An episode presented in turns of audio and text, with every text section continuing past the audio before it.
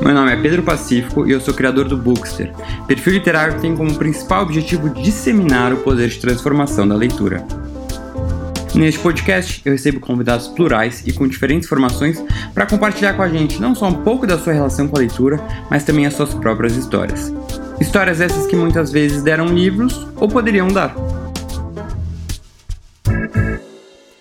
Fala pessoal, tudo bom? Bem-vindos a mais um episódio do podcast Daria um Livro. Hoje estamos aqui com uma pessoa, uma, excelência, uma excelência, que é um juiz, professor, é, autor de vários livros é, e que além de trabalhar com direito assim como eu, também é amante de literatura, então vai dar um super papo. O Samiraj ele faz um super sucesso nas redes sociais, uh, tem aí uma legião de fãs e seguidores, e hoje a gente vai conversar um pouquinho com ele sobre a trajetória dele, sobre essa paixão pela literatura, também a experiência de escrever, escrever livros e falar um pouquinho do curso que lançou recentemente de escrita criativa. Samir, bem-vindo aqui no Daria um Livro. Uh, queria começar de uma forma que eu começo com todo mundo que passa por aqui, que é o seguinte: conta um pouquinho como é que é a sua relação com os livros, assim, com a leitura mesmo, literatura. Uh, foi uma paixão que sempre existiu? Você sempre teve uma influência uh, quando criança ou não? Algo mais recente? Uh, conta um pouquinho pra gente. Bom, primeiro, muito obrigado, Pedro. Assim, o seu convite é uma ordem, é uma intimação para comparecer. Então, Fiquei muito feliz com o convite e é um prazer muito grande poder estar aqui conversando com você e com as pessoas que nos ouvem.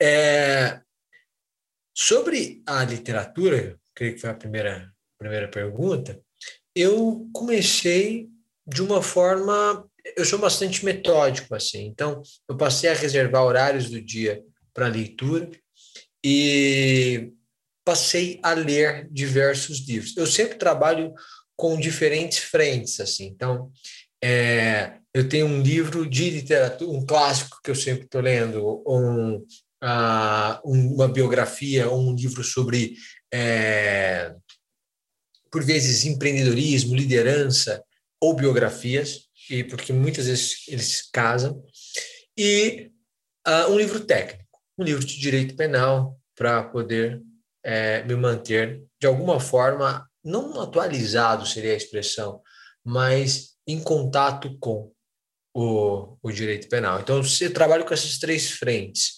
Posso destinar mais ou menos 10 páginas por dia para cada uma delas, então vou ler 30 páginas por dia e ah, vou seguir. Então, começou assim, ah, essa, essa não é uma coisa recente, também não é uma, não veio de criança. Foi se desenvolvendo, é, 15, 16, depois 17, sempre lendo um livro ou outro livro, depois 18, 20, 22, depois eu estudo para concurso, que a gente dá uma segurada na literatura, depois passei no concurso e voltei. Então, há uns sete anos, voltei com grande vontade. É, isso de, é legal você falar isso de concurso, porque você fala muito e, e ajuda a dar aulas né, para as pessoas uh, que estão prestando concurso, e eu sei que é uma fase muito intensa de estudos. E uma das principais, uh, às vezes, justificativas para as pessoas não lerem hoje em dia, né, literatura, é ou assim, ah, tô na faculdade, não consigo, tô estudando para concurso, tô fazendo meu mestrado, meu doutorado, não consigo. Eu queria ver com você, você conseguia conciliar? Você acha possível conciliar né, um estudo uh, tão dedicado assim com algumas páginas por dia uh, eh, para literatura? Eu não só acho possível, como acho desejável. É uma forma de você manter a sanidade mental, a inspiração, a, o contato com o outro mundo. A leitura permite isso. E os livros são pequenos. Você pega, por exemplo, A Mão e a Luva de Machado de Assis, é um livro pequeno. É, os livros de Machado, em regra, não são livros grandes. É, Shakespeare, pequeno. O Mercador de Veneza é pequeno. Os livros de Shakespeare, Romeu e Julieta, todos são pequenos. É difícil você achar um livro grande, porque é uma peça. Enfim, é, o sujeito que quer, consegue ele pode destinar 15 minutos por dia para leitura, e quando se percebe, terminou. Ou os fins de semana, momento de descansar ali, pega um livro E eu acho que ele se inspira quando faz isso. É inspirador. Então, não é só, não só possível, mas também desejável que o sujeito faça isso. É porque eu acho que às vezes você se vê tão bitolado e tão pressionado no estudo que é, é bom, né, dar uma distraída e, e acho que a gente aprende muito, né, também na literatura. Uh, e aí é justamente a próxima pergunta que eu queria fazer para você, né? Porque eu sinto que as pessoas têm uma tendência muito grande de tentar ver, enxergar na literatura, porque em tese ela não vai te trazer um efeito imediato, assim, um resultado imediato, como você pegar um livro de empreendedorismo, de liderança. As pessoas têm uma dificuldade de ver a literatura como algo útil. Né? Então, às vezes pensa, pô, por que, que eu vou ler isso? É um pouco perda de tempo no meio de tanta coisa que eu preciso fazer. Mas uh, eu, e assim como você, eu acredito, defendo que a literatura, ela traz muito ensinamento, né? Uh, ela tem um aprendizado, eu acho que vai muito além de uh, um aprendizado imediato que um livro desses de não ficção pode trazer. Pra, na sua opinião, assim, o que, que a literatura pode trazer de bom Uh, isso a gente pensando tanto no profissional de direito, uh, como também alguém que não trabalha com direito. Ontem eu conversava com um grande advogado, criminalista, e ele me dizia o seguinte: é, Summer, no meu escritório, 80% do meu tempo é gasto para psicologia e 20% para direito. para ouvir o cliente, para desabafar uhum. e aconselhar, aconselhar sobre a vida. Sim. Ele já sabe que eu sei o direito, ele já sabe que dali vai sair a, a, a defesa, a resposta à acusação. E nesse ponto ele está tranquilo. O problema dele é o psicológico, como é que ele conversa com a família, o que, que ele faz. Bom, superado isso, quer dizer, é, muito, é, é, é, é um engano muito grande pensar que nós vamos nos limitar com livro técnico ou vamos nos tornar bons profissionais apenas com livros técnicos. O livro técnico te ajuda, então, em 20% para ser um bom profissional. Os outros 80% você descobre na vida. O, uma certa feita conversando com o Cacai, ele disse que quando começou a advogar, encontrou um ministro, ele é, é, é que estava se aposentando, esqueci o nome, e ele disse para ele: oh, eu estou me formando, vou começar a advogar. E aí estava com uma advogada nova, né? Aliás, estava advogando, estava com uma advogada novinha. Ele disse: qual é, conselho que o senhor dá para ela? Ele disse: leia muito. Mas leia literatura, leia jornais, leia revistas. Se der tempo, leia alguma coisa de direito. Mas se não ah, der, tudo. Então, eu acho que é isso. Quando você lê muito, Primeiro, você escreve melhor. E a comunicação, tudo bem que nós sofremos uma redução do número de páginas, mas houve um incremento da escrita. No Instagram você escreve, no Facebook você escreve, por e-mail você escreve, no WhatsApp você escreve. A sua comunicação é muito escrita, é muito através da linguagem escrita hoje. Quem lê muito, escreve melhor. E quem não lê, escreve mal, é prolixo e, por vezes, emprega inadequadamente o vernáculo, o que é excelente para passar uma primeira hum. péssima impressão. Então, é, esse é outro ponto. Terceiro ponto. É, se você tem ideias, o livro te traz ideias. Na essência, o ser humano é o mesmo. Por isso que você lê Shakespeare e se emociona, porque não mudou o ódio, a raiva, o amor, o desejo, a cobiça, a mentira, na essência, isso é o ser humano. Então não mudou. Quando temas eu... universais, né? Exato, temas universais, atemporais, ótimo.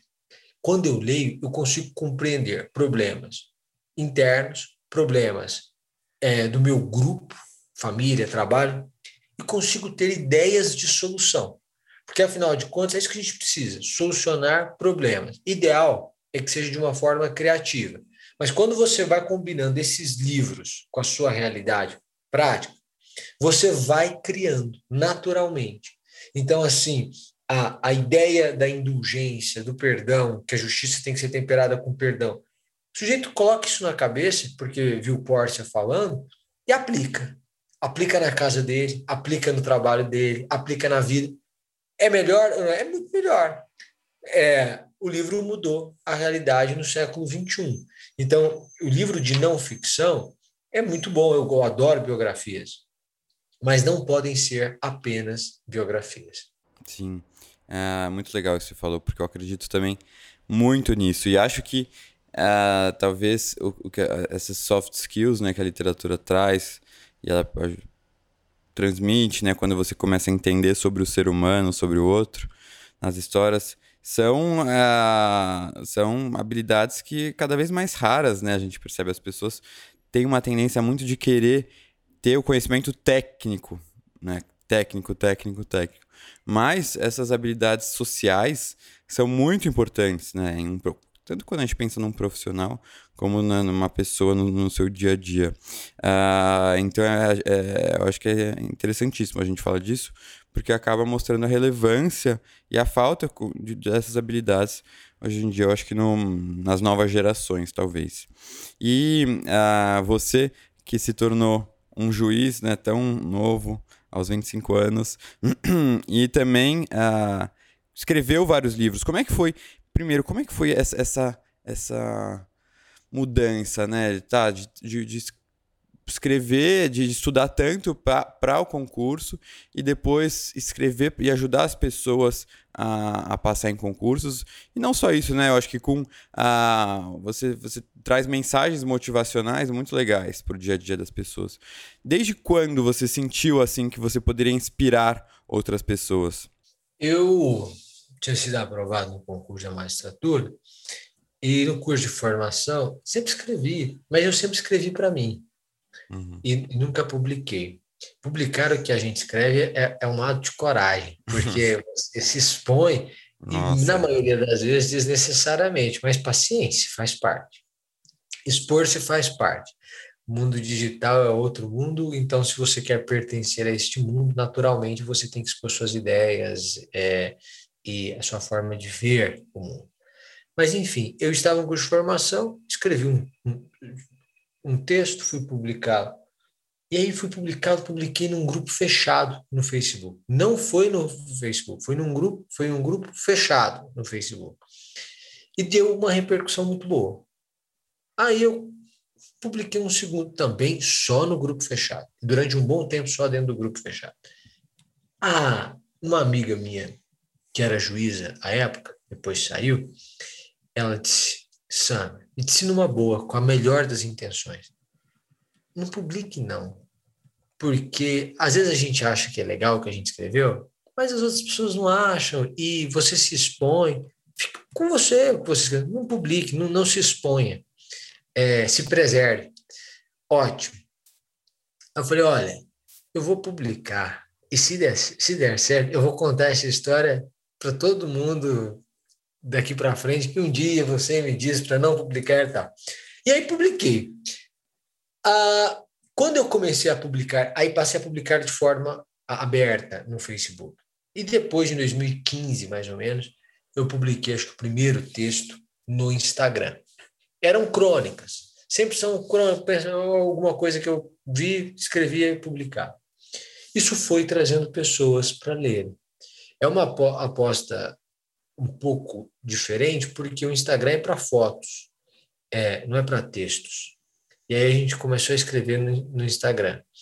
Ah, e aí surgiu o convite do ah, editora de Pódio é, descobriu meu contato, entrou em contato comigo, disse, olha, você não quer escrever um livro para isso, para as pessoas que estão estudando para concurso, tal, contando um pouco da sua história?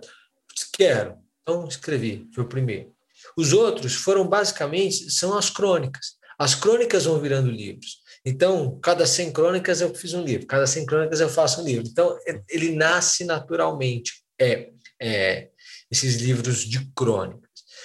E é dessa forma. Não é, eu acho que para escrever bem, você tem que tirar um tempo mesmo. Mas eu acho que não é só um tempo do dia, tipo, ah, vou reservar duas horas por dia para escrever. Eu acho que é uma temporada. Acho que você pode falar assim: olha, eu vou passar um mês, meu mês de férias, eu vou para um lugar diferente, eu vou morar é, um mês em Nova York e vou lá, ou vou morar um mês numa cidade no interior da França e vou escrevendo meu livro. Só para isso. Então, minha rotina de férias se torna voltada para isso. Aí eu acho que, que sai uma obra muito boa. Eu ainda não tive essa oportunidade. Eu acho que essa oportunidade faz muita diferença na qualidade do que você escreve. Então foi assim que surgiu a ideia do livro. E aí, eu, quando eu comecei a publicar, eu percebi que poderia inspirar, porque algumas pessoas se inspiravam com aquilo.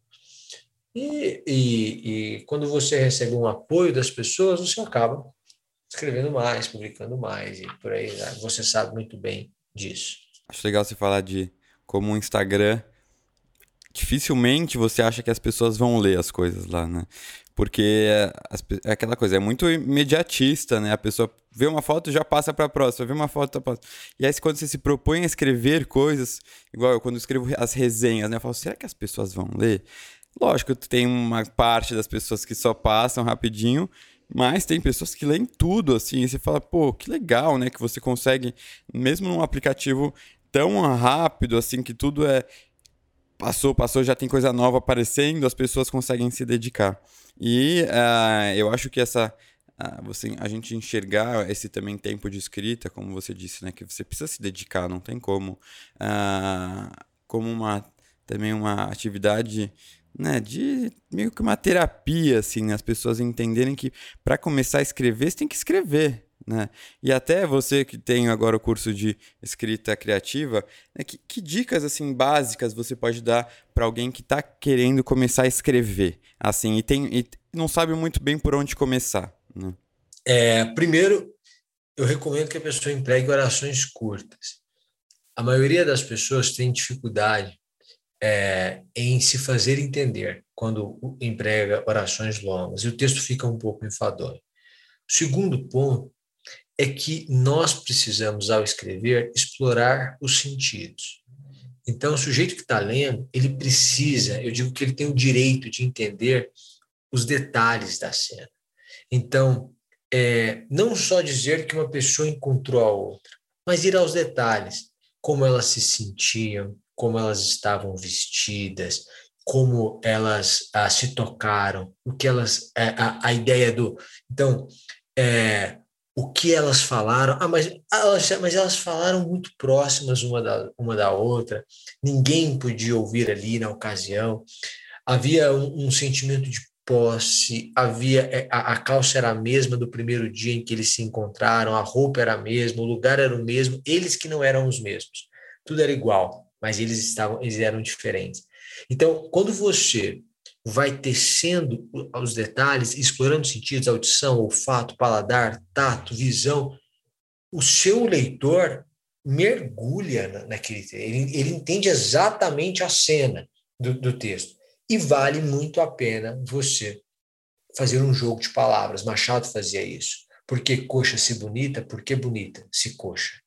Então, por exemplo, é, nesses tempos de polarização, em que você estigmatiza pessoas, em que, em que se, as pessoas são estigmatizadas, alguém diz assim: ah, o sujeito que é de, de direita é insensível, e o sujeito que é de esquerda não trabalha. Há esse estigma. Aí, na obra, você diz: ó, por que trabalhador, por que é, é aficionado pelo trabalho se de esquerda? E por que de esquerda se aficionado pelo trabalho? Então, ou a mesma coisa, por que sensível se de direita? E por que de direita? Se sensível. Então, você tem esse jogo de palavras que é com base na leitura que se desenvolve. Eu acho que isso, isso é uma boa forma de começar. Tem que escrever. É, eu sinto uma dificuldade. Uh, eu acho que eu que depois né, fiz faculdade de direito e eu acho que é uma escrita mais formal, apesar da gente tentar evitar usar, né, eu acho que o jargão, assim, aquelas palavras mais antigas, fica uma, uma, uma escrita mais formal, né, de escrever, escrevo, sou trabalho contencioso, escrevo muitas petições, não sei. E aí, às vezes, quando eu tento fa né, fazer uns exercícios, assim, de escrever de forma mais leve, ou até algo mais criativo mesmo, uma, um mini continho, assim, você parece que tem que mudar uma chavinha na cabeça, né? Uh, como é que é isso para você? Até, e até eu acho que para os seus alunos da, da escrita criativa do curso, tem muita gente do direito, né? Você sente essa, essa mudança, essa necessidade de mudar mesmo a chavinha, assim, as pessoas vêm muito engessadas, uh, com, com, às vezes até algumas manias de escrita, assim. Eu, eu acho que não, a gente tem uma formação de direito é, muito rigorosa, digamos assim. Então, o emprego mesmo é, é formal, a palavra, e que tem a, a, as suas vantagens. Mas, para mudar a chave, basta ler um conto antes de escrever. Uhum. Então você pega aquele estilo, porque a gente é muito influenciado. Então, se você, pá, não vou ler um conto, vou ler um, vou ler um pouco de Revolução dos Bichos antes de, antes de escrever, vou ler um capítulo da Revolução dos Bichos, você termina. Naturalmente, aquele estilo do autor fica impregnado na sua, na sua, na sua fala, ou na sua forma de escrever. E aí a chave vai mudando. Vale a pena ler uma crônica, vale a pena ler um, algo, uh, um, artigo no jornal. Aquelas formas de, de, de se expressar vão sendo incorporadas. Senão você fica muito preso ao direito, é sempre aquela forma do direito e, e que, para além do direito, muitas vezes não funciona. Uhum, sim. Às vezes nem no direito funciona, né? Às vezes quando você, como juiz, deve é, saber bem. Quando vem uma petição, aquela cheia de termos que tentam ser complexos para a pessoa, achando que né, se ela escrever difícil, vai conseguir impressionar. Mas, na verdade, o que a gente menos quer hoje em dia é que as pessoas escrevam difícil. É o que você falou, orações curtas, sejam mais diretos, né? Qual a mensagem que você quer passar? Eu acho que isso é o principal que eu coloco na cabeça na hora de escrever. Ah, e Samer, queria Agora que se contasse um pouquinho pra gente, né, você que sempre então gostou de escrever e, e passou a ler cada vez mais, quem, quais são os autores, eu acho que te, que despertaram em você esse gosto pela literatura, assim, que, que te marcaram, que você lembra de ser assim os, os primeiros, assim? Primeiro Machado e Shakespeare. Sim, mas eu gosto muito de Pessoa, Fernando Pessoa. Eu acho que Fernando Pessoa é feito para você ler aos poucos. Não adianta pegar a obra, vou ler, é uma obra difícil. É, tem, que ir ao, tem que ir devagar. Hoje, na atualidade, eu gosto muito de Walter Hugo Mãe. Eu acho ah, que ele escreve de uma, uma maneira assim maravilhosa. Que ele, as, as, mais belas coisas do mundo, que é um livro para ler. Uhum. parou, ah, vou ler um livro, você lê inteiro em um minuto, é, é, em pouco tempo. É, é maravilhoso, é maravilhoso há abraços que são lares. Isso eu aprendi com ele. Então, na atualidade, Walter Ugumãe escreve como ninguém, na minha visão. Mas certamente Machado e Shakespeare são os que mais exercem influência pelo meu gosto na literatura e Fernando Pessoa como quem degusta a obra dele. Realmente, o Walter. O primeiro episódio aqui do, do Daria um Livro foi com ele. É e a, conversar com ele, assim, a, mesma forma poética que ele escreve, né, que é maravilhoso, conversar com ele, é, ele é assim, né, é muito louco. Ele fala de uma forma maravilhosa, assim, é, ele é muito sensível. Então, acho que, né, pensando na literatura em língua portuguesa hoje, realmente ele é um um dos destaques, assim, eu sou fã demais. Uh, e, e também né, Machado de Assis como você uh, bem falou, eu também gosto demais. Shakespeare, confesso que eu tenho ainda pouco contato, tá? É, eu comecei a tentar e, e, e, me incentivar a ler um pouquinho mais de peças recentemente, então estou querendo incluir Shakespeare e até eu trabalho com, não sei se você conhece, o José Roberto de Castro Neves, uh, que ele é um dos maiores especialistas em, em Shakespeare no Brasil e ele tem aquele livro que chama Medida por Medida o Direito em Shakespeare, que fez super sucesso, até foi traduzido para o inglês. E ele, ele, é, é, eu trabalho com ele e, e, assim, ele é fã, então ele fala com uma vontade de Shakespeare que me deixa assim doido para ler, então eu preciso mergulhar nesse universo, porque eu acho que depois que mergulha não tem muita volta, né? Uh, E, mas e de livros que, assim, se você pudesse colocar três livros que marcaram a sua vida, assim, aqueles que, eu sei que é difícil quando a gente precisa falar em livros favoritos, né? É, sempre me fazem essa pergunta, eu fico, não, meu Deus, eu não consigo responder. E às vezes eu falo assim, três livros mudam para mim os livros, é de acordo com o momento, mas se fosse hoje, assim, o que, que você poderia falar para gente de é, livros que marcaram a sua vida? Como você falou, é bem difícil. Né? Qual o melhor? Sempre recebo essa pergunta. É, é. Né? Qual o melhor livro da sua vida? Que livro? Se você pudesse recomendar um livro, que livro? Eu digo sempre depende, mas que, que marcaram a minha vida. Um, Feitas para Durar, do Jim Collins, que é um professor de Stanford, que mostra uma pesquisa por que companhias de 50 anos continuam algumas companhias de 50 anos continuam inovadoras, impressionantes, o que, que elas têm, é um estudo que ele fez, e daí mudou porque me fez pensar de uma forma diferente.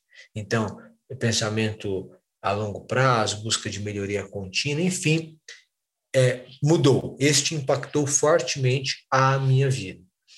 É, eu gosto de um livro que chama O Impostor que Vive em Mim, Brandon Manning, é, que fala sobre é, é um padre uh, que escreve sobre como nós vestimos máscaras.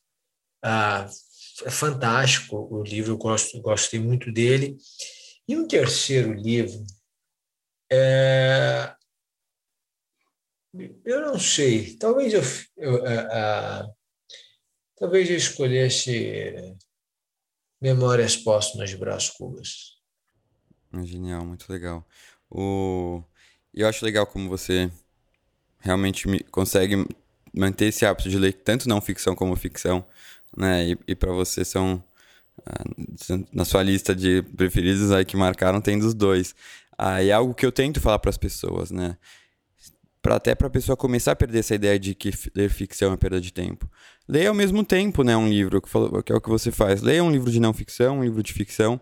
Uh, isso até facilita, né? impede que você canse de uma leitura.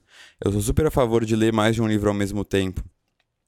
E, o, ah, e as pessoas falam, ah, mas eu já leio tanto durante o dia, não sei o quê. E assim, você, assim como eu, né, eu, juiz, eu sou advogado de contencioso, a gente lê muito. E eu, o que eu acabo dando de dica para as pessoas é assim, você tem que entender que são leituras muito diferentes, né? Uma leitura que eu faço no trabalho, eu tô lendo uma peça, Lendo um, uma doutrina, é uma leitura muito diferente de uma literatura, né? Eu acho que a gente tem que entender que são assim, eu acho que eles têm são atividades que têm em comum só o ato de ler mesmo, porque, né, a atenção que você está dando para um para o outro, né, um é muito mais pro prazer, o outro é, é algo mais profissional, assim. É, você também escuta muito isso, assim, de, pô, você já lê o dia inteiro, como é que eu vou chegar em casa e ainda ah, guardar um tempo para ler um livro, né? O que, que você responde para essas pessoas? Primeiro que geralmente é uma mentira, porque as pessoas não leem, não leem tanto assim. Então, ah, eu já leio o dia inteiro, não lê. Essas reclamações de tempos de leitura geralmente vêm de pessoas que não leem. Então, assim, ah, mas eu já leio o dia inteiro, vou ler mais. Não, na verdade, não lê nada no dia inteiro, porque quem não faz nada, fazer um é muita coisa. Uhum. E se você faz um, fizer mais um, significa que você está aumentando sua produtividade em 100%. Então, é difícil. Mas, do jeito que faz nove, fazer um é pouca coisa dá para encaixar no dia. É, eu, eu, eu digo que é o momento de desestressar. O sujeito chega em casa, às vezes você chega em casa muito cansado, aí eu vou pegar é, a máquina de fazer espanhóis do Walter Hugo e falar: hoje eu não vou ler nada do que eu estou lendo. Nada. Esquece, esquece tudo, tudo, tudo. Não vou ler nada. Hoje eu vou ler a máquina de fazer espanhóis, um pouco do livro. E aí, abro, abro, pego uma bebida, abro uma garrafa de vinho, coloco uma taça, sento, começo a ler. Isso é um prazer que eu tenho pena de quem não vive. Então, é, é, é, é, esse convite à leitura, a, a mergulhar num outro universo, esquecer de tudo ao seu redor, isso é maravilhoso. Então, é uma forma, ler é uma forma de esquecer o que você leu antes. Então, uhum. é recomendável. Muito.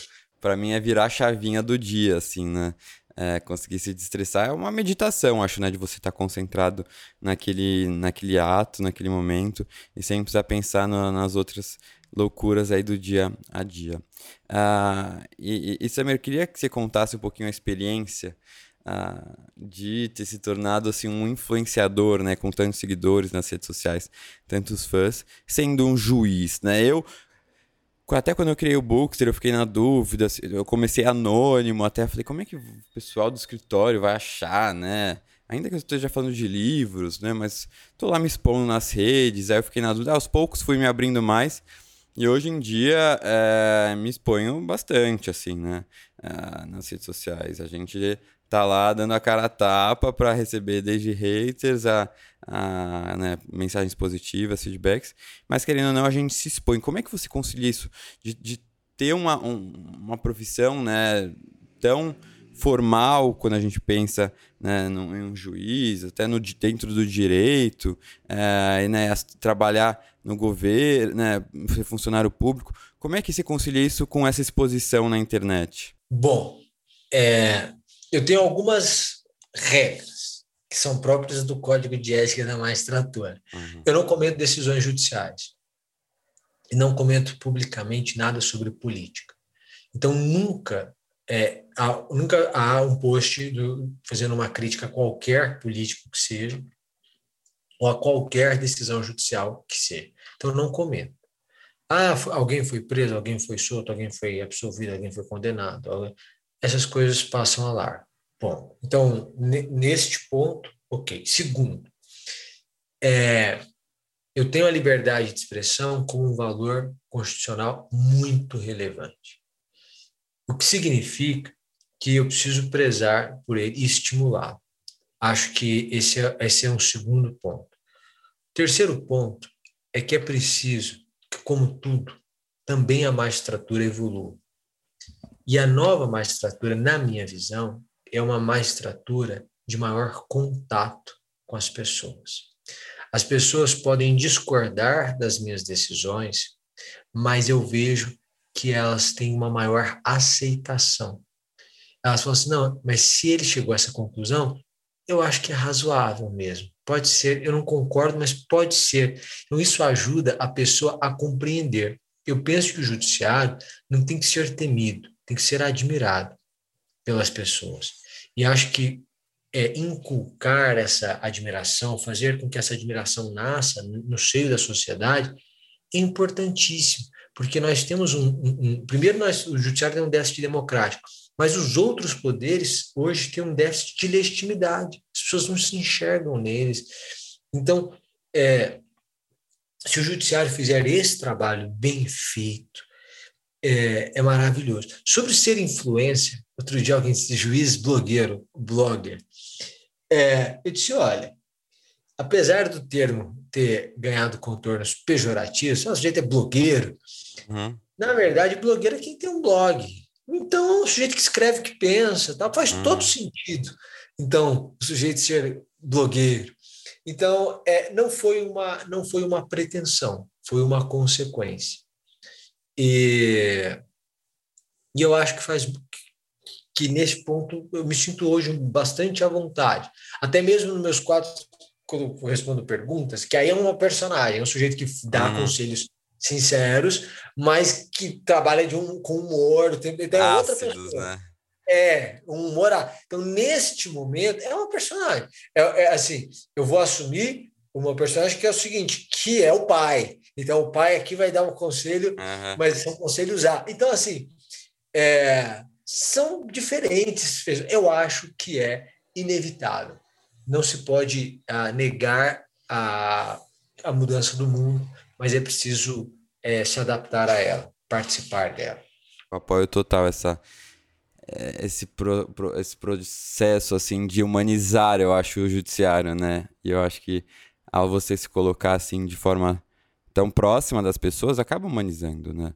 A gente vê que o juiz é uma pessoa qualquer, né? Uma pessoa que, que, que, que, é, que tem suas opiniões, que pensa, que dá risada, que fala besteira. E, e isso é muito interessante, porque tem realmente essa imagem né, de um distante, assim. Uh, e, e, no fim, é, né, esse negócio também é eu, advogado blogueiro. No fim, é tanta coisa boa que, que traz né, esse contato com as pessoas, assim, esse reconhecimento, que eu acho incrível. E até acaba, se no começo eu tentei muito separar a vida do Pedro advogado da vida do Pedro Bookster, eu vi que não dá, é uma pessoa só. Então, às vezes eu ia, sei lá, despachar com o juiz mesmo. O juiz é meu seguidor, sabe? Então, na reunião, o cliente, a filha do cliente me ama, pediu para eu mandar um. Sabe umas coisas assim que acabam acontecendo? Você fala, pô, dá para conciliar, né? Dá pra gente não se encaixar só numa, né, num rótulozinho de uma profissão que a gente quer seguir pro resto da vida e tal. E é muito legal diversificar. Né? A gente sente, eu acho que, mais capaz de, de fazer outras coisas, né? Ah, isso dá uma liberdade maior que eu acho muito legal. E falando nessa liberdade maior, você tem vontade de escrever, até dando agora curso de escrita criativa, escrever um romance? Muitas. Eu tenho vontade de escrever várias coisas. Mas para escrever um romance, para escrever um livro de literatura mesmo, sim, e não é, crônicas apenas, uhum. eu vou tirar é, momentos para isso. Então, eu vou pegar férias, recesso de fim de ano, então eu tenho 50 dias que ser, aí vou, vou para um lugar, é, um lugar diferente, e digo, ó, este vai ser o momento em que eu vou destinar para, que eu vou destinar para escrever. Eu acho que essa é uma pretensão. É, se vou ser lido ou não lido, pouco lido ou muito lido, é, isso, isso, isso, isso é acessório. O principal é a experiência de viver uma, um, algo dessa natureza. Sim, você não vai escrever? Você tem que escrever. É, eu, tô, eu tenho vontade, sempre me perguntam. Uh, acho que, mas é, é, o que você falou, como escrever, você precisa de se dedicar e é um tempo de escrita. Hoje em dia eu não estou conseguindo ter esse tempo que eu, que eu gostaria. Eu acho que mais para frente, quando uh, tiver mais organizado aí, uh, mas também não pode enrolar muito, né? Porque é isso, tem que começar a escrever, tem que começar a escrever. É, escrever, apagar, refazer e uma hora sai. Então, eu tenho vontade sim, uh, tenho até umas ideias na cabeça, mas eu acho que é um daqueles projetos que a gente põe na, na lista de coisas que a gente quer fazer na vida e escrever um livro com certeza está entre elas. Uh, Samir, você fala, traz muitas reflexões né, sobre profissão e carreira também uh, no seu Instagram. E eu acho que as novas gerações uh, elas estão cada vez mais pensando sobre né, a profissão, assim, será que essa é a minha profissão? Será que eu vou fazer isso pro resto da vida, assim? Eu acho que hoje em dia as pessoas pensam mais sobre isso, né? Não estão mais tão conformadas em, em, em, querer seguir uma carreira e só fazer isso pro resto da vida. Dá até uma certa aflição se pensar isso, né? Vou, essa vai ser minha vida inteira. É, eu acho que as pessoas estão se dando a chance de pensar, refletir sobre querer fazer talvez mais de uma coisa, buscando às vezes um impacto social na profissão delas, né? Qual o impacto disso que eu estou fazendo aqui? Como é que, que você dá de sugestões para essas pessoas, né? Que eu acho que são tão é uma, é uma questão tão é, intensa e atual, né? a pessoa vai se desesperar na profissão, não pensa qual é o papel da profissão na nossa vida, como a gente tem, deve enxergar o, o nosso trabalho. Primeiro, esqueça: ninguém vai fazer a mesma coisa para o resto da vida, da nossa uhum. geração e da nossa para trás. Não vejo ninguém. Não vejo ninguém passando 50 anos fazendo a mesma coisa numa, numa geração inquieta, assim, que gosta é, tanto da novidade, tem essa preocupação do impacto social. Ainda que o sujeito seja juiz por 50 anos, ele não vai aguentar ser juiz criminal por 50 anos na nova geração. Peraí, depois de 10 anos na vara criminal, não suporta mais, aí vai para uma vara de família que é quase criminal, até uhum. emocionante, mais emocionante que o crime. Então ele muda, depois ele vai para uma fazenda por, por conta do desafio. A gente precisa ter um desafio. Então, acho que é, é, a ideia de fazer uma coisa só para o resto da vida é incompatível com a nossa geração, a partir da nossa geração. Segundo, é, eu acho que existe, e o Jim Collins fala isso na, na, no Feito Esperar, algo que ele percebeu em todas essas grandes companhias, um, que ele chama de a genialidade do E. as coisas não são excludentes. Você não precisa ser advogado ou escritor ou blog. Você pode ser os dois. E pode ser os dois muito bem feito. Pode ser é, grande nos dois. E então há uma genialidade do E. Você pode ser os dois. O sujeito pode ser é, advogado e chefe, chefe de cozinha. Claro, uhum. não vai uhum. tocar o restaurante todo dia à noite, ele tem, mas ele tem um restaurante que é dele. Aos fins de semana ele vai para lá, ele cozinha como ninguém, ama aquilo. Eu digo, gente, ele é advogado, ele é mestre, ele é doutor, ele é autor. E agora o sujeito é chefe também. Chefe, é, porque o, o chefe de cozinha é um pouco artista ou muito artista. E, e, e é, é uma arte mesmo. É possível ser os dois? É. é então, o que eu digo para a nova geração é sejamos prudentes e ousados. Não precisa se lançar do prédio, mas não precisa ficar no prédio a vida toda. É, não precisa se jogar do último andar para você morrer, mas você pode mudar de prédio, você pode fazer planos de mudança e ir mudando. É, eu penso na genialidade do E e penso que a gente tem que se dar a chance de mudar. Eu acho isso muito incrível. Eu nunca tinha escutado essa expressão, a genialidade do E. Mas é muito verdade. A gente tem que estar aberto né, às mudanças. Porque né, realmente, se for parar para pensar, essa geração nova tá muito. Tudo acontece rápido, quer mudar. Também tem um pouco de falta de uma paciência, né, que é importante também ter, né? Não dá para também querer que as coisas durem um mês e depois você já muda porque cansou. Uh, e isso é uma pergunta, não sei até se você pode falar sobre isso, mas se não puder, é só avisar. Uh, eu acho que a gente está vivendo um momento de um pouco de descredibilidade por parte de algumas pessoas em relação ao judiciário, mas eu acho que isso vem muito também pela falta de conhecimento técnico e jurídico, né? É, é muito difícil você ver tantas questões uh, que envolvem o judiciário e são questões relevantes para o nosso país sendo tratadas nos jornais e tudo, porque tem que ser.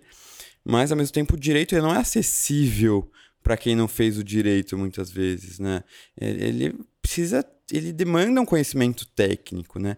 Como conciliar isso, né? Permitir com que pessoas leigas comentem sobre direito, né? Podem comentar, devem comentar ou não? Tem que entender que assim como eu não vou comentar é, sobre um, um, um, tratamento médico, né? Não vou falar eu como leigo se cloroquina funciona ou não, vou observar quem entende falar sobre o tema, né? Pensando isso no judiciário, assim, ah, como é que fica essa relação do, do leigo com o direito? Primeiro que eu, a gente precisa reconhecer que a falha é nossa se o judiciário não está sendo bem compreendido, a falha é nossa, que não está estabelecendo uma comunicação adequada. Pedir para a população não comentar é, é um pedido que jamais será atendido e nem deve ser atendido. O que eu acho que a gente precisa fazer é melhorar a nossa comunicação. Então, por exemplo, nada impede que, quando você vê uma decisão judicial, fique espantado como é que pode, como é que fizeram isso, como é que absolveram, como é que anularam, como é que. Bom, o cidadão fica revoltado. Por quê? Porque se presume toda a maldade do mundo numa decisão quando ela não é compreendida. Eu acho que tribunais superiores, principalmente, deveriam criar um espaço no site que é entenda a decisão. Hum. Você que não é do direito, um espaço para quem não é do direito.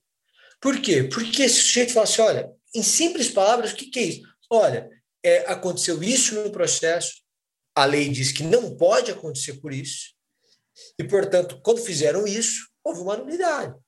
Hum. Então, assim, aí, e a gente não pode abrir. Eu acho que isso, o judiciário tem que melhorar a sua forma se comunicar. Mesma coisa para a medicina. Ah, eu, eu não questiono. Pra... Todo mundo quer entender o que está acontecendo quando é um momento de crise. Então, o, o, o, as pessoas têm esse direito. As pessoas que têm conhecimento têm que empregar linguagem clara para além dos seus pares, dos, dos técnicos, dos cientistas, no nosso caso, dos juristas, dos operadores do direito. Não. A decisão não impacta a vida do João? Impacta. Então, se impacta a vida do João, porque essa decisão vai ter uma repercussão nacional, o João tem o direito de entender por que, que o juiz decidiu assim. Eu acho que a gente tem que melhorar a comunicação, uhum. ficar mais próximo e trazer esse espaço. Não é. Sou total de acordo com isso, né? A gente tem que se aproximar, realmente, não pode querer afastar. E eu acho que afastar se gera uma insatisfação maior na pessoa. Como assim, né? Algo de interesse nacional, né? algo que me impacta, não posso entender o que está acontecendo. Então, eu gostei dessa até sua sugestão, né? Explicando para o pessoal o que, em termos práticos, significa aquela decisão. É, querido Summers, chegamos aqui ao final da nossa conversa, foi muito legal. É, acho que passamos aí por assuntos super interessantes. E para terminar, eu queria que você contasse para a gente assim, o que, que você está lendo aí de bom, o que, que você deixaria de, de indicação aí de livros para o momento atual, uh, para quem está aqui nos escutando. Eu sempre leio vários livros ao mesmo tempo, mas aqui, coincidentemente, estou terminando Admirável Mundo Novo. Ah, demais. Terminei A Loja de Tudo, e sempre falo que vou alternando com biografia, então estou lendo o livro do Elon Musk, ah, que é a biografia dele. Estou lendo A Máquina de Fazer Espanhóis, estou lendo Sapiens, ah, do Yuval Harari. Ah, então, recomendo esses quatro. Não, A Máquina de Fazer Espanhóis, para mim, é um, um dos meus livros favoritos, assim. Do Walter Gumanha é meu livro favorito. Acho que ele consegue entrar na cabeça do personagem de uma forma tão incrível é, que realmente eu endosso essa, essa, essa dica. Sapiens também adoro, é, apesar de ser um livro mais denso. E é, o, o, Admirável Mundo Novo também eu acho que é um livro necessário e que acaba surpreendendo pelo, pela atualidade das questões ali tratadas, né?